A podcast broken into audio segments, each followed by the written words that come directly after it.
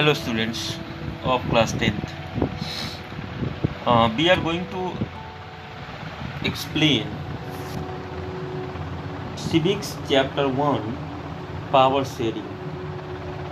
So as the name of chapter, जैसा कि नाम है चैप्टर का पावर शेयरिंग, पावर मतलब डिसीजन मेकिंग राइट्स जिसके पास हो और उसको फिर कितने लोग तय कर रहे हैं या कोई डिसीजन अगर लिया जा रहा है तो उसमें डायरेक्टली या इनडायरेक्टली उस स्टेट में रहने वाले लोग का इन्वॉल्वमेंट किस रूप में है। मेनली इस चैप्टर का थीम यही है। सो पावर शेयरिंग चैप्टर में जो आपको बेसिक चीज़ें देखना है उसमें फर्स्ट ऑफ ऑल दो देशों की केस स्टडी को आपको पढ़ना है, जहाँ पर पावर शेयरिंग के लिए एक बहुत बड़ी आंदोलन हुई या बहुत एक तरीके से समझिए कि एक संघर्ष हुआ, वो था एक बेल्जियम और दूसरा था Sri Lanka. So here we study the case study of two countries where the power sharing among the different community, different types of the group of peoples are transferred and finally goes to the right power sharing. So second concept is the majoritism in Sri Lanka and accommodation in Belgium. These are the two concepts which are describing in this chapter later. Sri Lanka में majority को ही powers के पास power होती थी, यानी decision making rights जो थे वो majority peoples के पास थे, जो वहाँ पर किसी एक खास रिलीजन के या खास मेजोरिटी के लोग, एक टाइप के कल्चर को मानने वाले लोग रखते थे। दूसरी एक उससे यहाँ पर राइज होती है कि पावर शेयरिंग डिजायरेबल क्यों है, क्यों सबको पावर शेयरिंग रिक्वायर्ड है। पावर किसी एक व्यक्ति या किसी 5 व्यक्ति के हाथ में नहीं रहकर वह पावर उस स्टेट या उस देश के सभी लोगों तक उसकी डायरेक्टली या इनडायरेक्टली हस्तक्षेप हो, यह आवश्यक क्यों है। Second, power sharing is desirable, क्या पावर शेयरिंग सही में वांछनीय है। And the forms of power sharing, यानी पावर शेयरिंग किस किस रूप में है। जैसा कि आप सब जानते हैं कि आप सब एक डेमोक्रेटिक कंट्री के हिस्से हैं।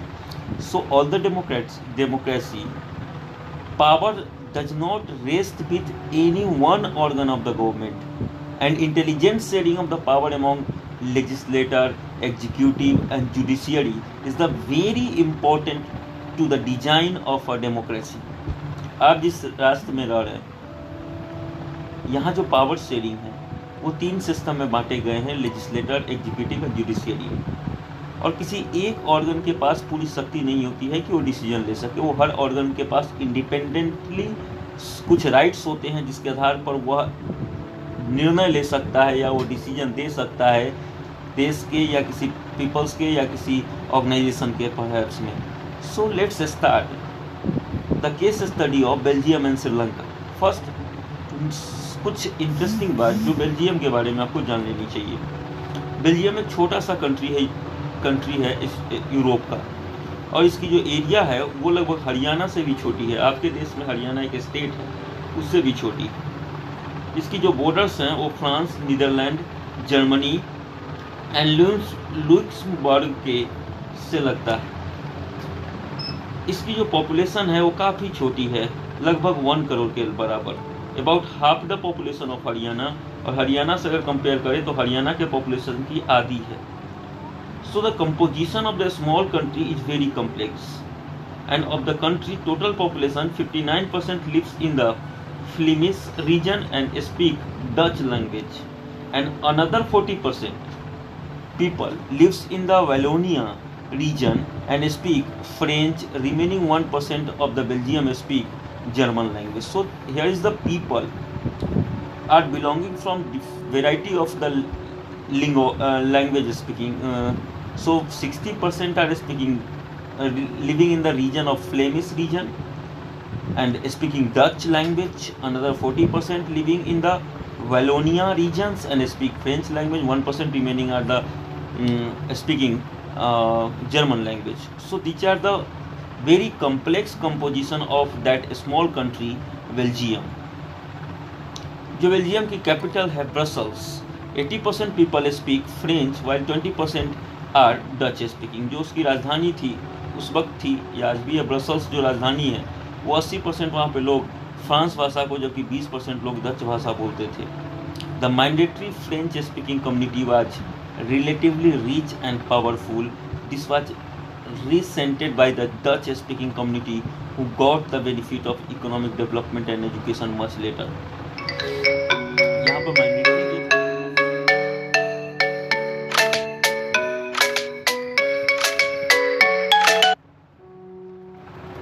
यहाँ पर माइनॉरिटी जो लोग थे वो फ्रेंच बोलने वाले लोग माइनॉरिटी थे।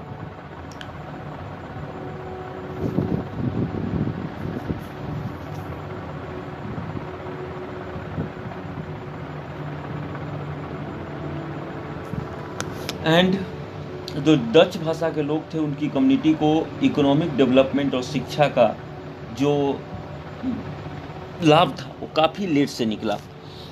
The led of the tension between the Dutch speaking and French speaking communities during 1950s to 1960 और 1950-60 के बीच में इन दोनों ही कम्युनिटी के बीच में एक प्रकार से तनाव उत्पन्न हो गया, इसी बात को लेकर कि इकोनॉमिक डेवलपमेंट उनके बीच में शेयर नहीं किया जा रहा था या एजुकेशन का उनको लेट से मिल रहा था उसका benefits. So this tension between the Dutch speaking and the French speaking communities जो 1950 से 60 के बीच में शुरुआत हुई are acute in Brussels and the Brussels presented a special problem. The Dutch speaking people constitute a majority in the country but a minority in the capital. जो देश में पूरा कंस्टिट्यूशन मेजोरिटी में था वो प्रॉपरली उस कैपिटल में minority हो गए, minority in the capital. So ये बेसिक कारण था माइनॉरिटी और मेजॉरिटी का लैंग्वेज के आधार पर बेल्जियम में, और उनमें सत्ताधारी दल को स्पेशल पावर थी अपने आप को रिप्रेजेंट करने का। And next country is Sri Lanka. So case study of Sri Lanka, some interesting about know about the Sri Lanka. If you know not about know the Sri Lanka, so let's explain some basic things about the Sri Lanka. Sri Lanka is an island nation just a few kilometers off the southern coast of Tamil Nadu. It has about 2 crore people, about the same as in Haryana. Tamil Nadu से लगभग कुछ ही दूरी पर एक Iceland है, वो Iceland है आपका श्रीलंका, जिसके में लगभग 2 करोड़ आबादी वहाँ पर जीवन निर्वहन कर रही है, जो लगभग भारत के हरियाणा के बराबर है। दूसरे देशों की तुलना जैसे ही साउथ एशिया रीजन में श्रीलंका एक डाइवर्स पॉपुलेशन है। मेजर सोशल ग्रुप्स वहाँ पर अपनी जीवन निर्वहन करते हैं, जैसे Sinhala speakers 74% and the Tamil speaker 18%। जो तमिल स्पीकर्स थे उसमें भी 2 सब ग्रुप्स थे। The Tamil natives of the country are called Sri Lankan Tamils, जो 13% के राउंड में थे, and the rest whose forefather came from India as the plantation worker during the colonial period are called the Indian Tamils. So mainly the Sri Lanka are divided into 2 types. Sinhala speakers, they are the 74% majority, and the minority में जो Tamils थे वो Tamils भी 2 भागों में बटे थे, श्रीलंकन तमिल्स और Indian Tamils. So Sri Lankan Tamils approximately 13% and the rest of the Tamilians are called Indian Tamilians. Sri Lankan Tamils जो थे और नॉर्थ और ईस्ट दिशा में कंट्री के वो मेनली उसी क्षेत्रों में वो रहते थे। एंड जो सिन्हाला स्पीकिंग पीपल्स थे वो खासतौर पर उसमें बुद्धिस्ट थे, while most of the Tamils are Hindus और Muslims. So there are about 7% of the Christians who are both Tamil and the Sinhala. अब जो भाषा में भी धर्म का अगर आप डाटा देखते हैं तो जो श्रीलंका में तमिल कम्युनिटी था उसमें मेनली हिंदू थे और मुस्लिम थे, 7% उसमें क्रिश्चन थे, जो दोनों में ही थे, सिन्हाला भी बोलते थे तमिल भी बोलते थे। सिन्हाला में मोस्टली क्या थे, बुद्धिस्ट ही थे, उसमें हिंदू मुस्लिम नहीं थे।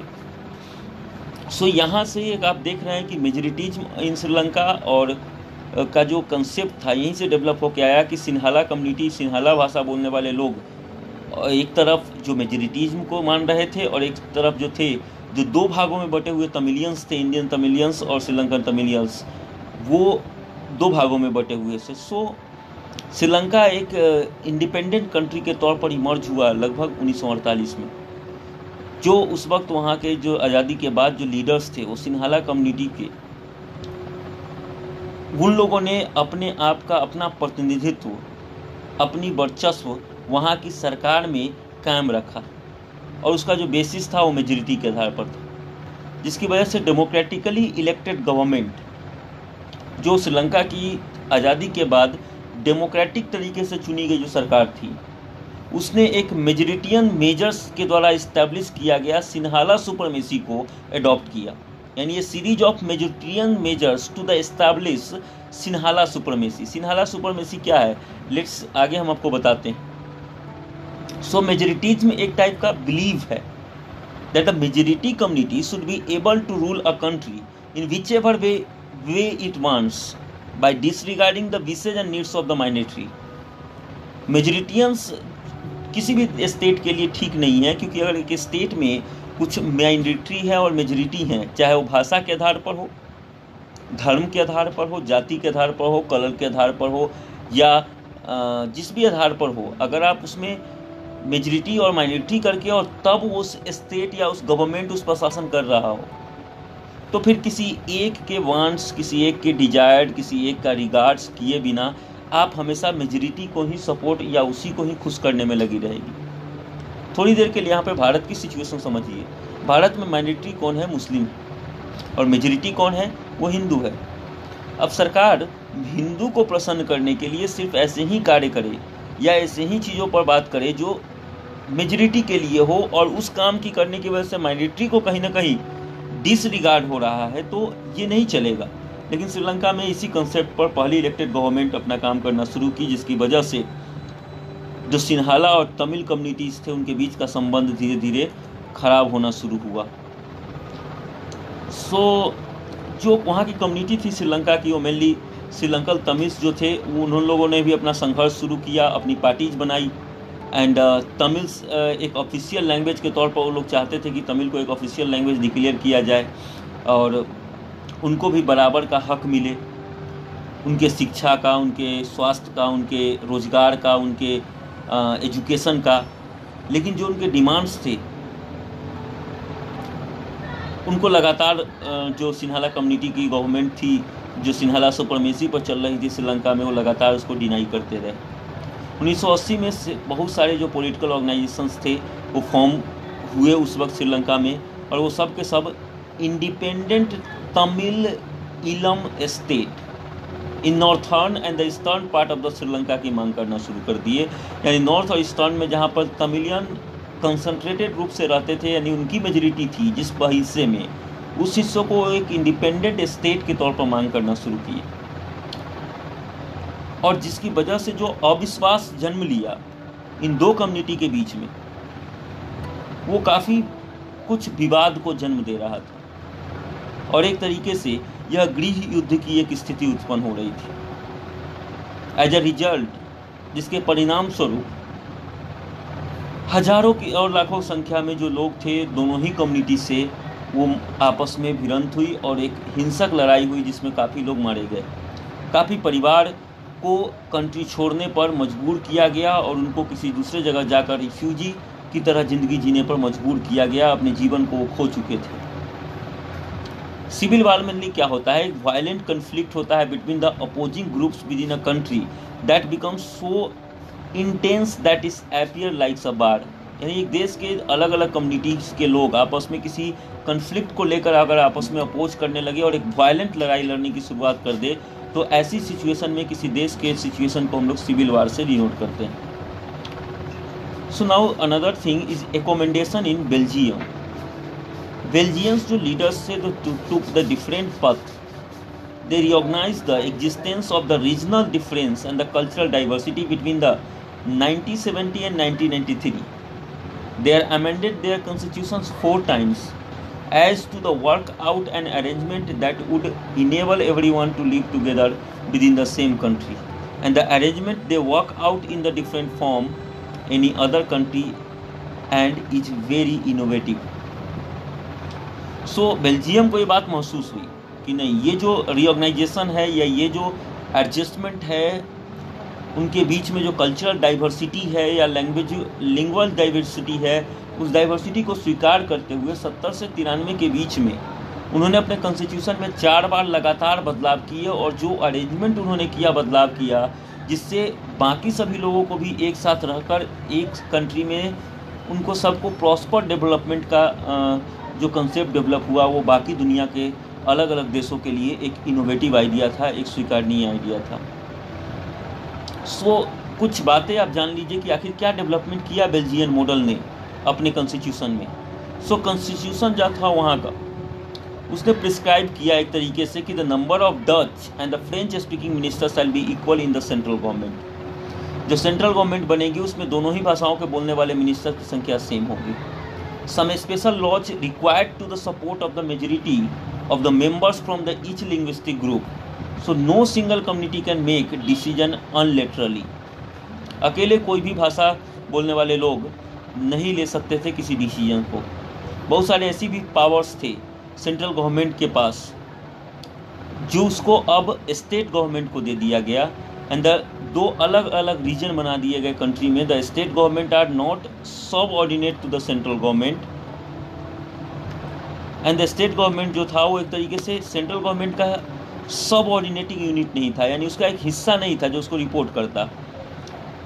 ब्रसल्स है सेपरेट गवर्नमेंट, जो वहाँ की कैपिटल थी ब्रसल्स उसके पास एक अलग सरकार बना दी गई जिसमें दोनों ही कम्युनिटीज़ के equal representation equal number of people को रखा गया। द फ्रेंच स्पीकिंग पीपल जो थे वहाँ के उन्होंने स्किप्ट किया इक्वल रिप्रेजेंटेशन को ब्रसल्स में, और इसकी खास वजह यह भी थी कि जो डच कम्युनिटी स्पीकिंग कम्युनिटी थे उन्होंने भी इस बात को स्वीकार किया कि सेंट्रल गवर्नमेंट में जो कंसेप्ट था वो सेंट्रल गवर्नमेंट में सेम रहेगा। कारण ये था कि जो फ्रेंच स्पीकिंग थे वो देश में मेजॉरिटी थे और डच बोलने वाले माइनॉरिटी थे, लेकिन ब्रसल्स जो उसकी कैपिटल थी वहाँ पर डच बोलने वाले जो थे वो मेजॉरिटी थे और फ्रेंच बोलने वाले थे वो माइनॉरिटी हो गए। तो दोनों जगह पर दोनों को कंसीडर करना पड़ा एक दूसरे के प्रति, और इस तरीके से स्टेट गवर्नमेंट, सेंट्रल गवर्नमेंट और ब्रसल्स के लिए एक अलग स्टेट गवर्नमेंट का फॉर्मेशन किया गया। दोनों पे इक्वल नंबर्स ऑफ रिप्रेजेंटेशन हर भाषा को बोलने वाले लोगों से किया गया।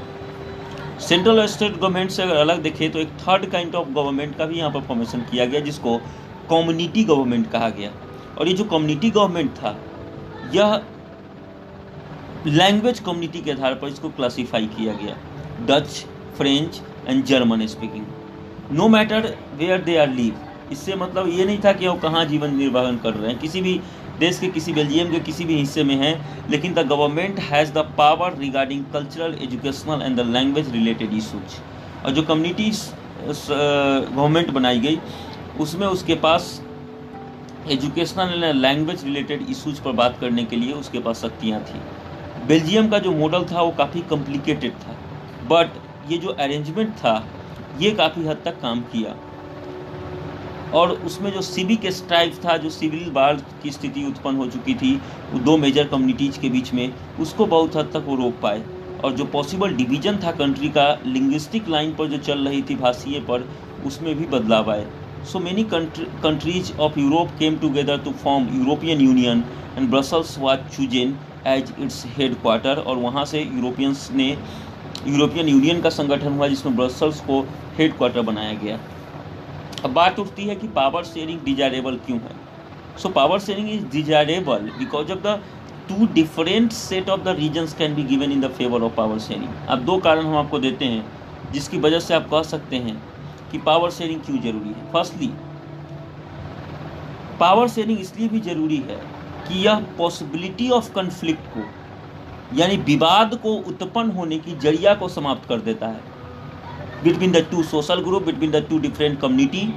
सो सिंस जो सोशल कन्फ्लिक्ट है जो वायलेंस का भी कारण बनता है और राजनीतिक पॉलिटिकल इनस्टेबिलिटी, राजनीतिक अस्थिरता, बार बार सत्ता में हेरफेर की जो खेल होती है उसको भी रोकता है अगर पावर शेयरिंग है different organs of the government के बीच में। तो so power sharing is a good way to ensure the stability of the political order। और इसलिए इसको हम लोग प्रूडेंशियल रीजन कहते, इसको आप कह सकते हैं कि ये बहुत बड़ा कारण है कि पावर शेयरिंग होना चाहिए ताकि देश में एक चुनी गई सरकार अगर 5 साल के लिए चुनी जाती है तो 5 साल तक निश्चिंत होकर काम करे। सो इसलिए पावर शेयरिंग का एक बहुत बड़ा रीजन है कि प्रूडेंशियल रीजन है पावर शेयरिंग का। सेकेंड थिंग पावर शेयरिंग जो है वो काफ़ी एक विश्वास है, डेमोक्रेसी में एक विश्वास को कायम रखता है। It is a spirit of democracy, उसकी आत्मा भी है। एक डेमोक्रेटिक रूल जो करते हैं उसमें सिर्फ पावर शेयरिंग इन्वॉल्व होता है। सो उसमें एक दूसरे को पास चेक ऑन करते हैं। सो मोरल रीजन से भी पावर शेयरिंग जो है वो रिक्वायर्ड है। प्रूडेंशियल जो वर्ड हम यूज किए हैं ये based on the prudence, on the careful calculation of gains and losses. So prudential decision are usually contrasted with the decision based purely on the moral considerations। Power sharing के form क्या हो सकते हैं? अगर basic principle पर बात करें तो democracy is that people are the source of the political power. In democracy people rules themselves through institution of the self government, and in democracy everyone has a voice of the shaping of the public policy। कुछ common arrangements आपको power sharing में बताते हैं। पहला है power shared among different organs of the government, जैसा कि आपको अभी आपके देश में है लेजिस्लेटर, एग्जीक्यूटिव एंड जुडिशियरी। ये तीन आपके देश में सरकार के अंग होते हैं और सारी शक्तियाँ इन्हीं तीनों ऑर्गन्स के बीच में डिस्ट्रीब्यूटेड होती है। ऐसी जो सेपरेशन है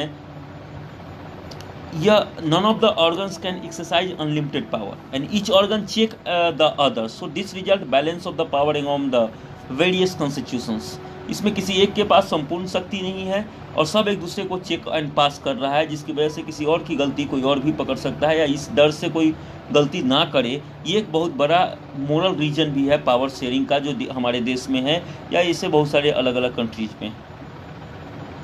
सो पावर शेयरिंग सेकेंड में अगर बात करें तो पावर को आप शेयरेट कर सकते हैं गवर्नमेंट के डिफरेंट लेवल्स पर। A general government for the entire country and the government at the provisional और the regional level, such as the general government of the entire country is usually called the federal government और the national government. India के बारे में अगर बात करें तो उसको हम लोग सेंट्रल गवर्नमेंट या यूनियन गवर्नमेंट कहते हैं। And the government of the provisional और द रीजनल लेवल, जो डिफरेंट नेम्स होते हैं डिफरेंट कंट्री में। इन इंडिया में जो हम लोग जो होते हैं प्रोविडेंस लेवल की जो गवर्नमेंट होती है उसको हम लोग स्टेट गवर्नमेंट कहते हैं, और हमारे देश में एक तीसरे लेवल की भी गवर्नमेंट होती है, वो होती है लोकल गवर्नमेंट। सो पावर को अलग अलग लेवल पर गवर्नमेंट बनाकर और उस गवर्नमेंट के विदिन में पावर को शेयर करना, ये सेकेंड लेवल है पावर शेयरिंग का। एंड थर्ड, द पावर में be also shared among different social groups such as the religious and the linguistic groups, जैसा कि कम्युनिटी का डेवलपमेंट भाषा और धर्म के आधार पर मेनली होता है, क्योंकि ये दो चीज़ें हैं जिसमें उनकी अटैचमेंट बहुत बेहतर होती है। सो कम्युनिटी गवर्नमेंट का जो फॉर्मेशन हुआ था बेल्जियम में, it's a good example of the arrangement and this method. यह जो मेथड था यह माइनॉरिटी कम्युनिटी को एक फेयर शेयर दे सकता है पावर में, क्योंकि माइनॉरिटी को भी उस सोशल ग्रुप में प्रॉपर हक मिलेगा उसको डिसीजन लेने में, उसको उस अपने कम्युनिटी के डेवलपमेंट करने में, क्योंकि उसको भी बराबर का हक मिलेगा जबकि उसकी संख्या मिनिमम है। And the fourth one is the power sharing arrangement can also seen in the way political parties, pressure groups and the moments control और influence those in the powers.